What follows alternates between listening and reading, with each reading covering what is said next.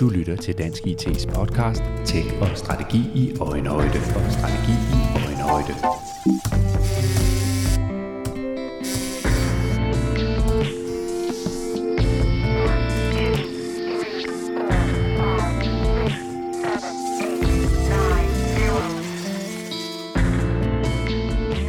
De fleste virksomheder og organisationer har fokus på digital innovation og ønsker at forfølge de muligheder og potentialer, digitaliseringen rummer. Men hvad handler digital innovation egentlig om, og hvordan bliver man dygtig til det? Det skal det handle om i denne episode af Dansk IT's podcast Tech og Strategi i Øjenhøjde. Vi kommer blandt andet til at tale om, hvordan store etablerede virksomheder kan drage nytte af den kultur, agilitet og innovationsevne, der ofte kendetegner startup-miljøet.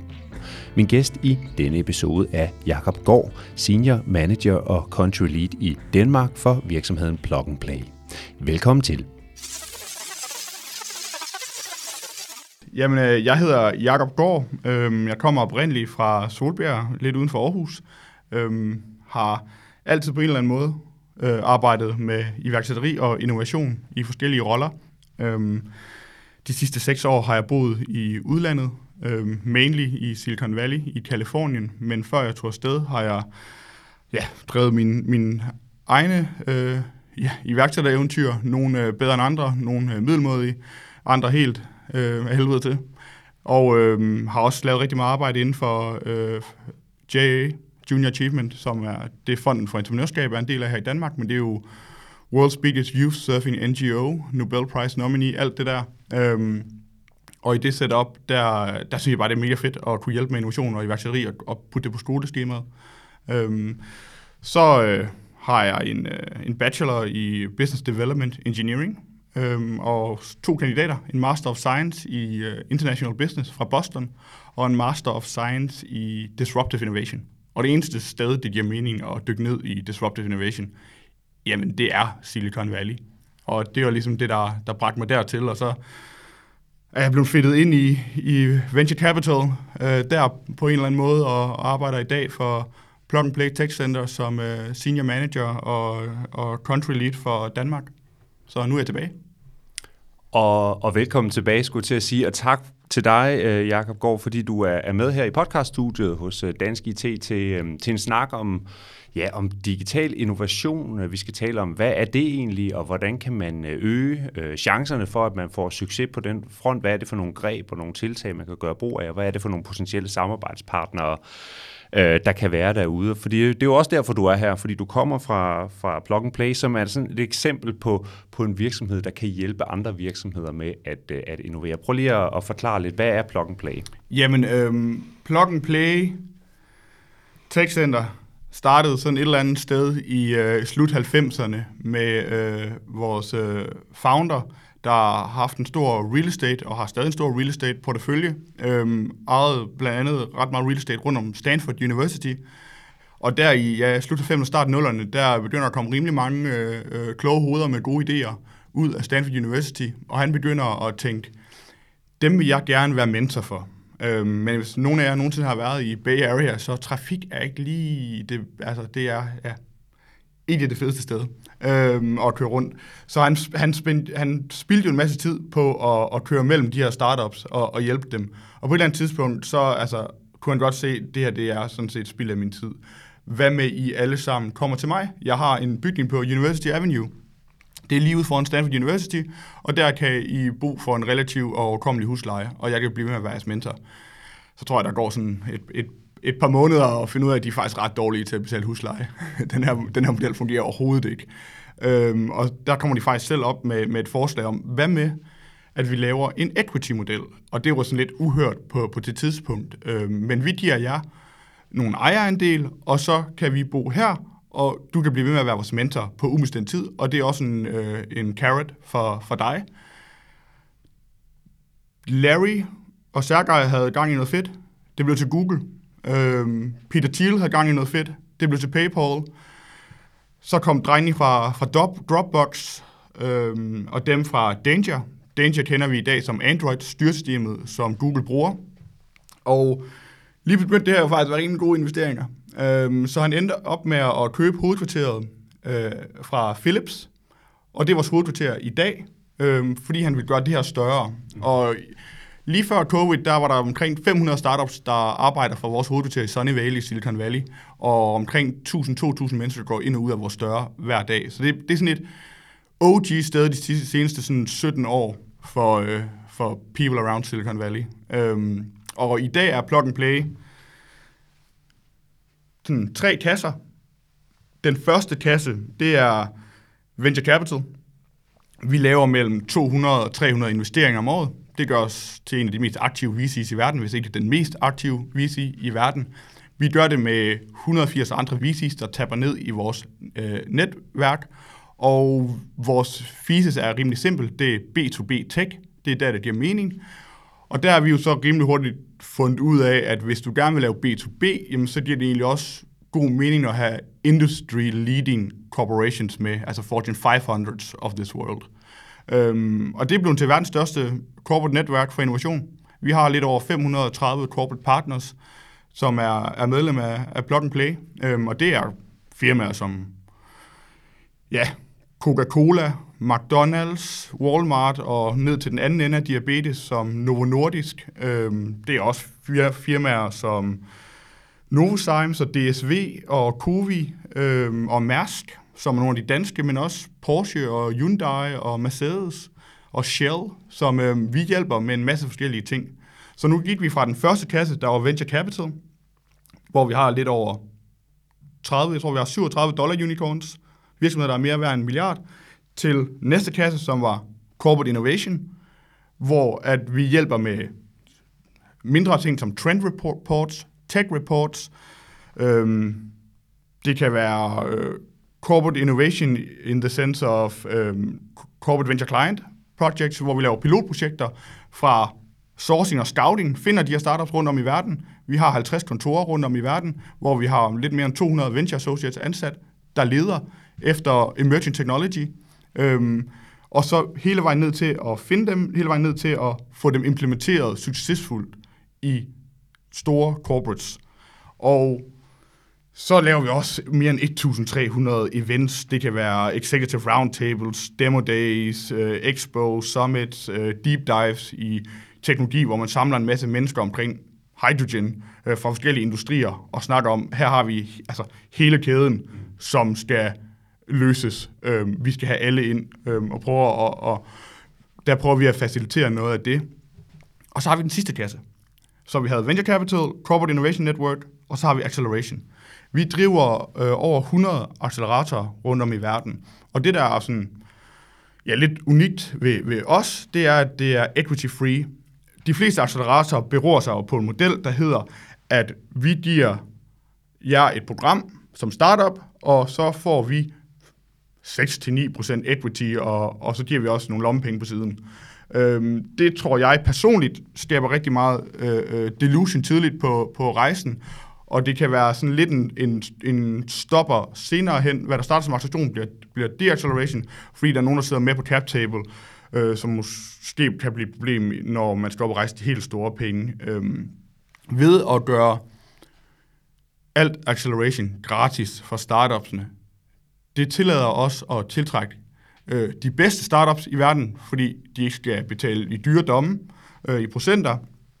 Og det gør, at vi også skal arbejde lidt mere agnostic med stages. Så det behøver ikke at være helt early.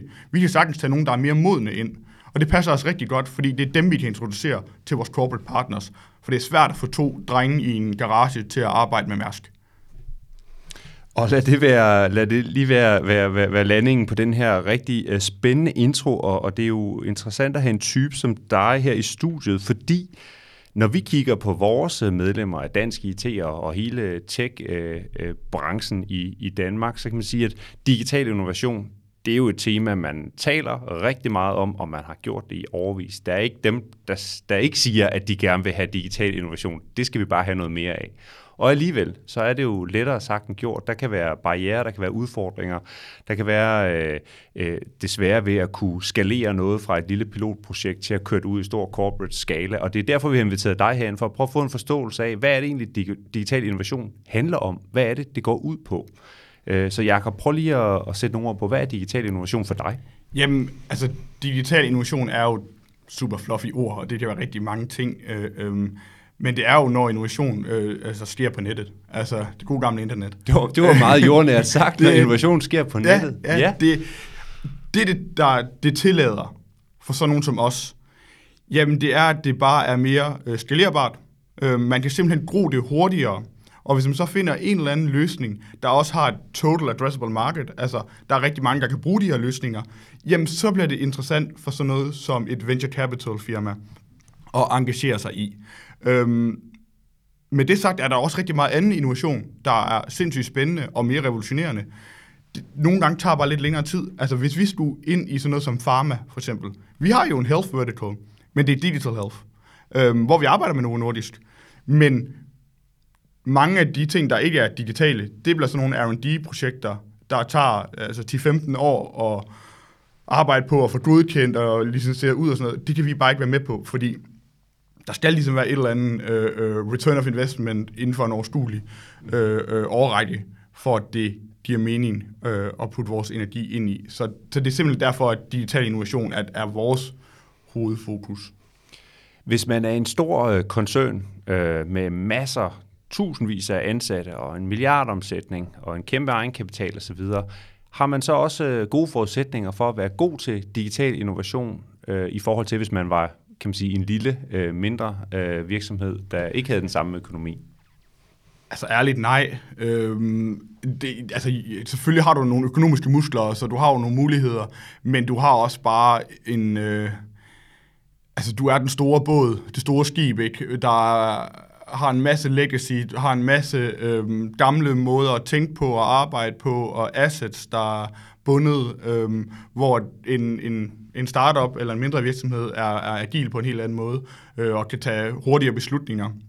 For det er jo bare et space, der, der bevæger sig sindssygt hurtigt. Øhm, og hvis man så lige pludselig har en masse øh, øh, kapital investeret i, i ting, der bliver obsolet, jamen, så er det svært at tage den beslutning, der gør, at man når bølgen. Mm.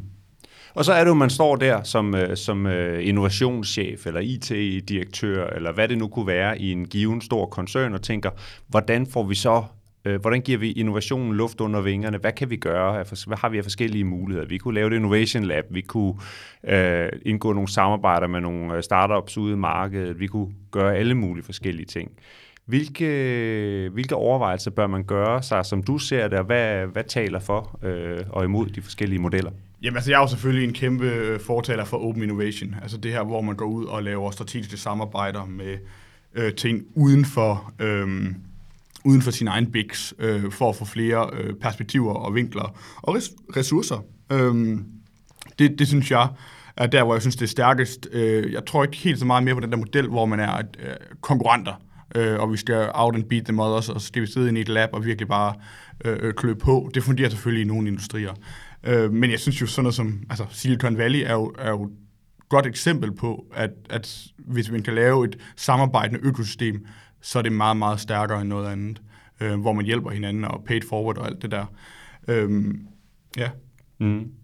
Så, så når vi har set eksempler på på Innovation Labs, øh, som, som jo var ret ja. øh, hot øh, for, for nogle ja. år, år tilbage mange steder, at man prøvede til med at lave sådan et, et, øh, et kontor eller en afdeling, der blev kaldt et X-Lab eller Innovation Lab, eller hvad nu kunne finde på, ja. øh, som ligesom skulle drive innovationen i virksomheden. Ja, ja, tankegangen er jo så, at man laver et Innovation Lab, og hvis man er rigtig klog, så, så placerer man det et andet sted end, end hovedkvarteret, øh, så man kan tænke lidt mere frit.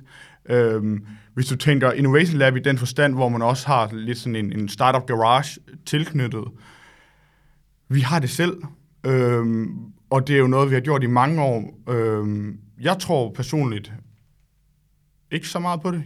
Jeg tror også, Plot and Play er, er på vej væk fra det. Øhm, jeg ser tit, at der bliver der er rigtig mange bindinger ved det, og der er rigtig mange begrænsninger ved det. Og, og tanken er jo, hey, hvis vi får startups ind i vores baghave, jamen så kan vi kigge dem over skuldrene, vi kan hjælpe dem, vi kan måske få lidt indflydelse. Men først og fremmest, så er det nok ikke de bedste startups, du kan overtale til at flytte til Birkerød og arbejde øh, med dig. Øhm, for det andet, så, jamen, det tager bare noget tid, før du finder ud af, om det er det rigtige match. Så lige pludselig ender du med måske en masse startups, som ikke rigtig fungerer, og så sidder de der og betaler husleje og, fylder plads, og du har jo så også en max på altså kapacitet.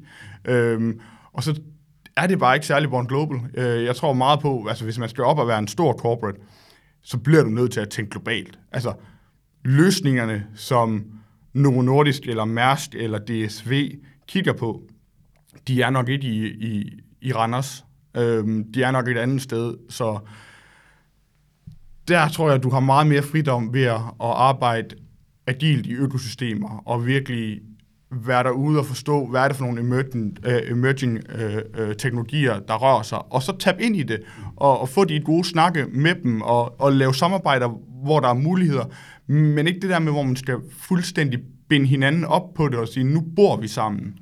Øhm. Så et, et, et partnerskab, skulle jeg til at sige, men ikke et partnerskab i den forstand, at vi flytter sammen. Ja. Øh, men, men at man i stedet for scanner ud i, i markedet og ud i økosystemet og prøver at spotte, hvor er der nogen henne, der har gang i noget, som, som kunne være relevant for os her. Ja. Men så forklar lige for mig og for lytterne, hvordan ser det setup så ud? Altså, for man, man skal jo alligevel indgå en eller anden form for kontrakt her, før det kan give mening, at nogen ligesom får lov til at innovere på, øh, på dine vegne.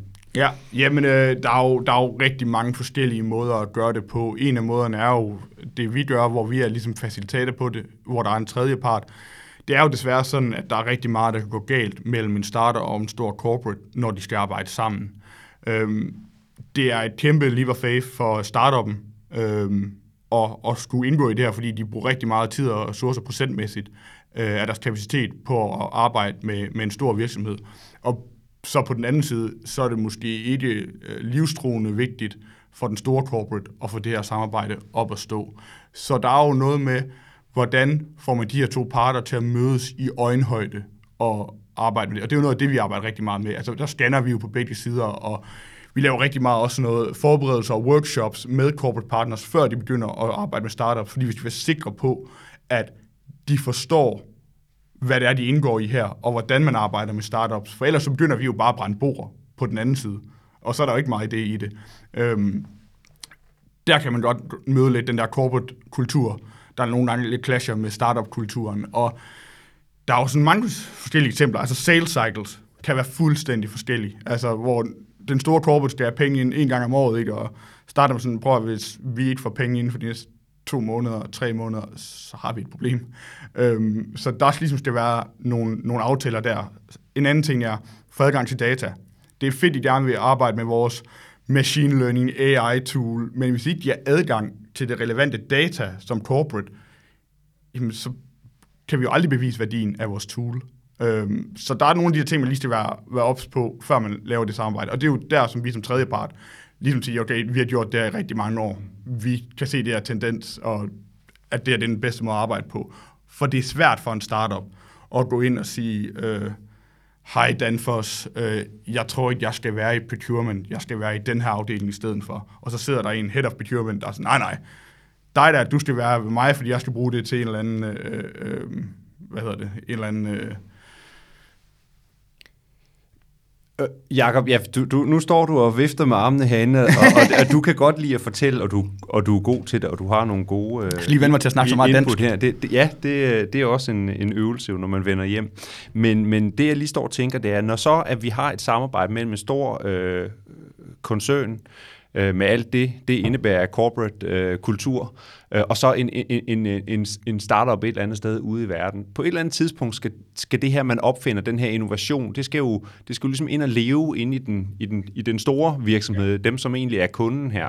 Hvordan, altså, hvordan får man, går man fra, at nogen, en lille startup har, har hjulpet med noget digital innovation, til at nu skal du ud og leve i et corporate miljø, rulles ud i stor skala og leve op til alt det bøvl, der er med GDPR og jura og kontrakter og licenser, jeg skal komme efter dig? Ja, altså, der skal være rimelig ops på, er der de rigtige synergier og give det her mening, og er der den rigtige modning, er det det rigtige match? Øhm, og det kræver rigtig meget forberedelse, før sådan noget går i gang.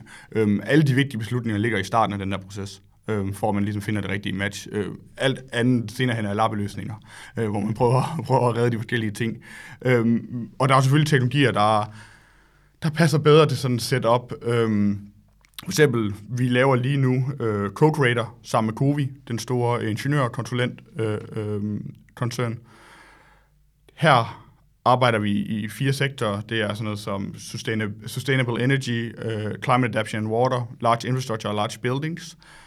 Og her synes jeg, der er nogle rigtig gode synergier og et godt match, fordi at Covi har så mange projekter, som de arbejder på, hvor at der er mange piggyback-muligheder for startupsene til at hoppe med ind og være en lille del af en større løsning. Øhm, hvor hvis startups skulle klare det her selv, så vil det være sindssygt svært øh, for dem. Men hvis de kan være med på det, og man kan arbejde med nogen, der måske også har en konsulentbaggrund, der er lidt mere agile i det, så begynder der at være nogle synergier med, hvor de bedre kan forstå hinanden. De kommer begge to ud af huset, og der kommer nogle øh, business development opportunities for startup, fordi de går ud og møder alle Covis klienter. Øhm, det er en win-win. Det er en måde at gro på, hvor man lidt piggybacker på den store corporate. Det synes jeg er fedt, når, når sådan nogle ting øh, lykkes. Men det er sådan noget, du lidt skal se fra starten af. Hvis, hvis du har et, i stedet for måske en løsning, hvor det er noget, der hjælper i HR-afdelingen, jamen så er det svært at komme ud over det. Så bliver det i HR-afdelingen. Det, det er svært at lave growth potential øh, i det setup. Men i og med, at det er noget, hvor det sker ude på byggepladserne og projekterne osv., jamen så er der lige pludselig noget, der giver god mening.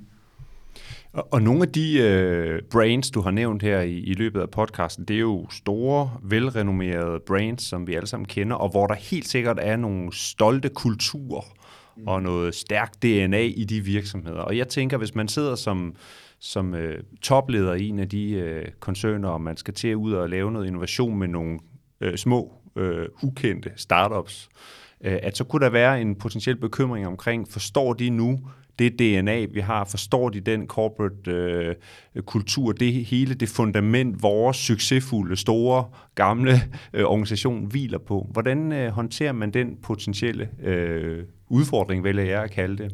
Ja, øhm, det kommer lidt an på, hvad for en stol du ser det fra, men altså noget, som vi altid er meget ops på og skal sørge for, det er, at der er et uh, executive buy-in. Hvis du ikke har topledelsen med og klar til det her og putter ressourcer bag det, jamen så kommer der aldrig nogen til, til at komme op og flyve. Og hvis, det er jo noget startups også skal være sindssygt opmærksom på, øh, er der et, et leadership buy-in på det her? Fordi ellers så er der stor risici for, at vi kommer til at brænde nælderne på det. Øhm, så det er noget af det, vi altid sørger, sørger for, at vi har. Øhm, for topledelsen, jeg synes ikke, det er en stor risici forbundet ved det, hvis man gør det på en ordentlig måde, og øh, hvis det selvfølgelig er på kundesiden, øh, hvor man tager en startup med ind under vingerne, jamen så er det noget, man selvfølgelig skal afklare øh, med det, men jeg synes egentlig generelt er feedbacken, at det er et nyt pust og nytænkende og værdiskabende øh, at prøve ting af, og så skal man jo heller ikke være alt for bange for, at der er nogle ting, der virker, og nogle ting, der ikke virker. Øh, altså faster iterations, øh, more learning. Hvordan ser det optimale øh, samspil ud i din optik, og baseret på de erfaringer, du har altså mellem, mellem den store etablerede virksomhed og så startup-virksomheden? Hvordan, hvordan fungerer det øh, allerbedst?